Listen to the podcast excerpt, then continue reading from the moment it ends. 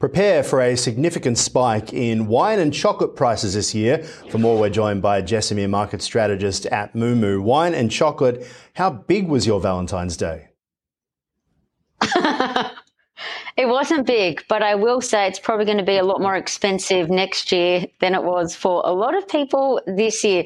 I saw one of my friends in Dubai buying um, a $300 bouquet of flowers. I didn't really see anyone forking out that much for a, for a bouquet of flowers here, but um, wow.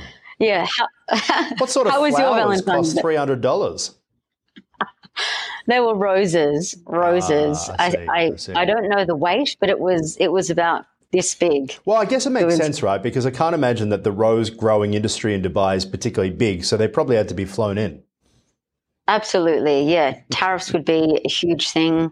Freight costs, yeah, yeah. spot on. Well, let's Absolutely. talk about what's happening to, to vineyards as well, um, because we're seeing a bit of this mildew impacting Australian vineyards as well.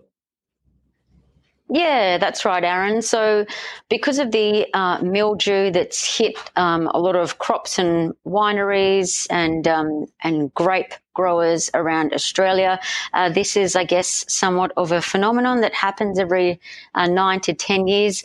Um, I guess now that is why we're seeing um, production will be at its lowest point in 60 years this year. So because of that, we are expecting to see higher prices for wine, particularly because a lot of the grapevines are now, um, I guess, rotting, clusters, shoots. So it's not really uh, looking very good for for those who love a tipple.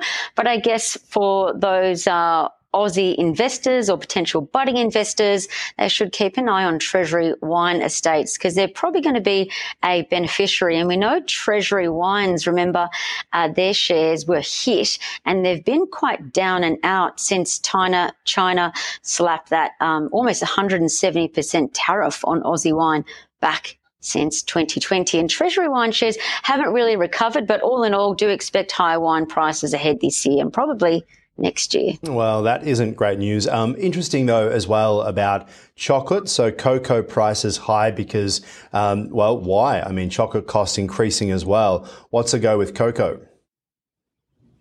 Yeah, it's absolutely nuts. So cacao prices are at record highs. Um, I say record highs because they're actually the highest since um, some of our grandparents were around uh, in the 1960s. so if we think about cacao futures, basically where the price is likely to go, so cacao futures are up 130% in a year. So they're near $5,900 per metric ton. Good luck uh, if you're buying chocolate by the ton. But uh, cacao uh, crops have been impacted because 70% of the supply comes from West Africa, and they've also been hit by issues there. Heavy rains, heavy rains impacted the crop season last year. Um, and plus they were hit by infectious diseases. And then the third thing was El Nino brought strong winds to the region and that's dried out many cacao pods and that will impact next year's production as well. So cacao prices, they're probably going to stay elevated. They're probably going to rise again. And we do know that um, Mondelez and Hershey's, they're the big brands behind Toblerone, Oreos, Kit Kats. I don't know if any of those are your favorite, Aaron. Reese's, Buttercups. Right, but I those a, prices. I have a terrible confession to make. I can't stand chocolate. You can't? No, I'm not a chocolate person at all. No, I know a chocolate just never, ever, ever appeals to me. Yeah, Valentine's Day chocolates. I'm like, thanks. Uh, no, I'm not at all. I prefer the $300 roses, uh, to be honest. But uh, yeah. Uh, now, um, Uber. I want to talk to you about Uber as well. Um, recent financial results causing an increase in shares. Um, what's going on with them? Because obviously, SoftBank has been pushing them for a long time. Uber hadn't made money for a long time. Things starting to turn around over the past few years. Um, what's happening? Yeah, spot on. So they've had more bumps on seats. They're continuing uh, continuing to nudge out as the market leader. Their shares jumped 10% overnight, Aaron. And I think since we last spoke about Uber, their shares are up a massive 24%. Um, but last night, Uber announced a $7 billion buyback. And what is a buyback? It basically means they're buying back shares. And that basically, as you would expect, that supports uh, the company's shares growing.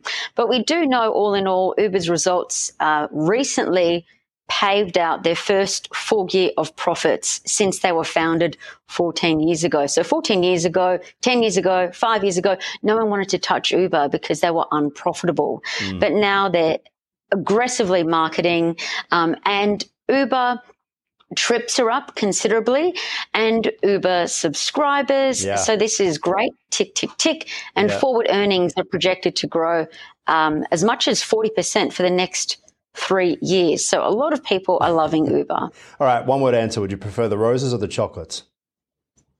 Roses, roses. right. They'll be coming yeah. in an Uber. Thanks so much, Jess. Appreciate your time as always. Thanks, Aaron. Have a great day.